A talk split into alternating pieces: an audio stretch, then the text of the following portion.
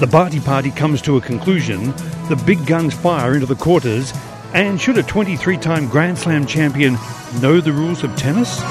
From the Media Centre of the All England Club in London, this is the SW19 Report with your host, Paul Walsh.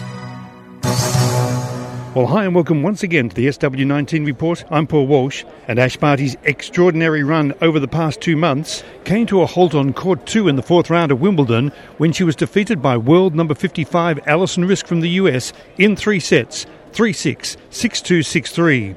I started well and I was sticking to, to how I wanted to play, and then in the second set, I think my serve let me down. I let Alison get back into the match um, too many times, having looks at second serves and overall, I didn't play a, a, poor match, but when, when I needed to, um, or when the when the big moments were there, Alison played better today. So it's tough one to swallow, but lost to a better player. Although not seeded for the event, Riske has excellent grass court form, having won 13 of her last 14 grass matches, which obviously helped her today. She's very comfortable on the grass court. It complements her game well, and uh, you know I think today when in the crunch moments, um, she came up with her best tennis, uh, and I knew that that was, you know, she when her back's against the wall, she plays really well um, typically, and she did that today. Uh, so all credit to her, and um, she's she deserves to be in the quarterfinal. She played a great match today. Unlike some of the other losing competitors over the past 10 days who have been almost inconsolable or at least very short and abrupt in their post match press conferences, Barty, on the other hand, had the world media eating out of her hand with her positive approach under the circumstances and how she's able to keep things in perspective. Yeah, I mean, it's incredibly tough right now, but in saying that, it's also only a tennis match. Uh, I try and do everything that I can to win the tennis match, but if I don't, the sun's still going to come up tomorrow. Uh, you know, I have an incredible team of people around me who who love me and support me and are, are, with me through this journey. So it's you know it's it's easy to go back now and, and chat to them about it. There are there are so many things that we um, you know wish that we'd done and the, the what ifs, but that's that's not what we try and focus on. We focus on the positives and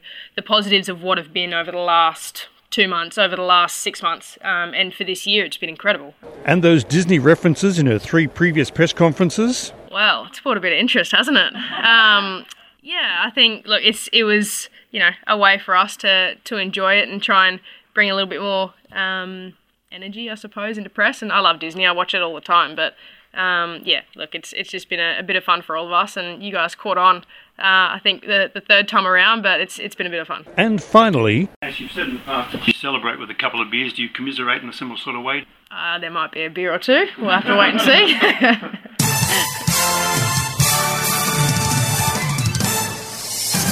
The other two major upsets came in the women's matches with the demise of the number six seed Petra Kvitova and number three seed Karolina Pliskova.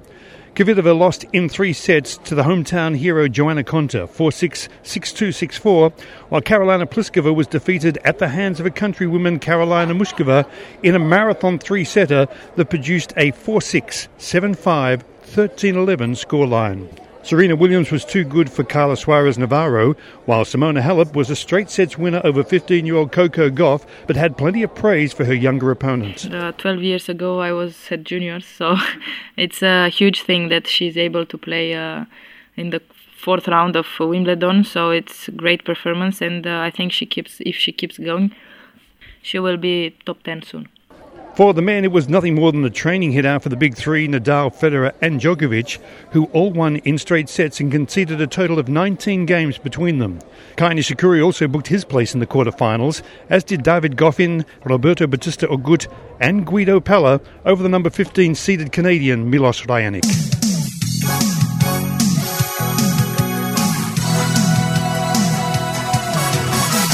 Tuesday at Wimbledon is women's quarter-finals day with eight remaining women on court vying for a place in the final four.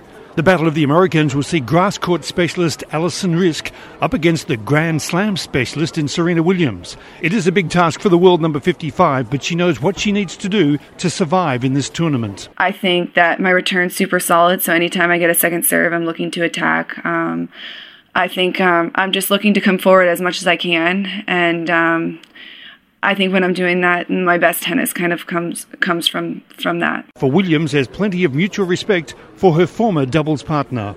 She's a great person. She's a fighter on the court, and you know she's playing really great, especially on the grass. She's attacking that ball really well, and um, She doesn't let anything limit her. Zhang Shuai from China will take on the number seven seed Simona Halep. Elina Svitolina and Karolina Muchova will do battle, while Joanna Konta will definitely have the home crowd support when she faces up to Barbora Strycova from the Czech Republic. Well, that's it for the SW19 report for today. But before we go, we pose the question Should a 23 time Grand Slam champion know the rules of tennis? Um, I definitely didn't realize it was a rule, um, but I absolutely did have my hand over, so she definitely made the right call. But I feel like I may have done that before, like in doubles, so. Uh, yeah, I think it's a good rule. It's tennis. I should know the rules. How about the decision to play Ash Barty on court two and Rafa on the centre court?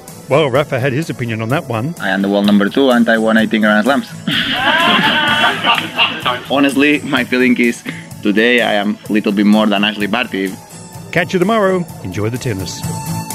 From the first serve to the last winner, this has been the SW19 Report with Paul Walsh.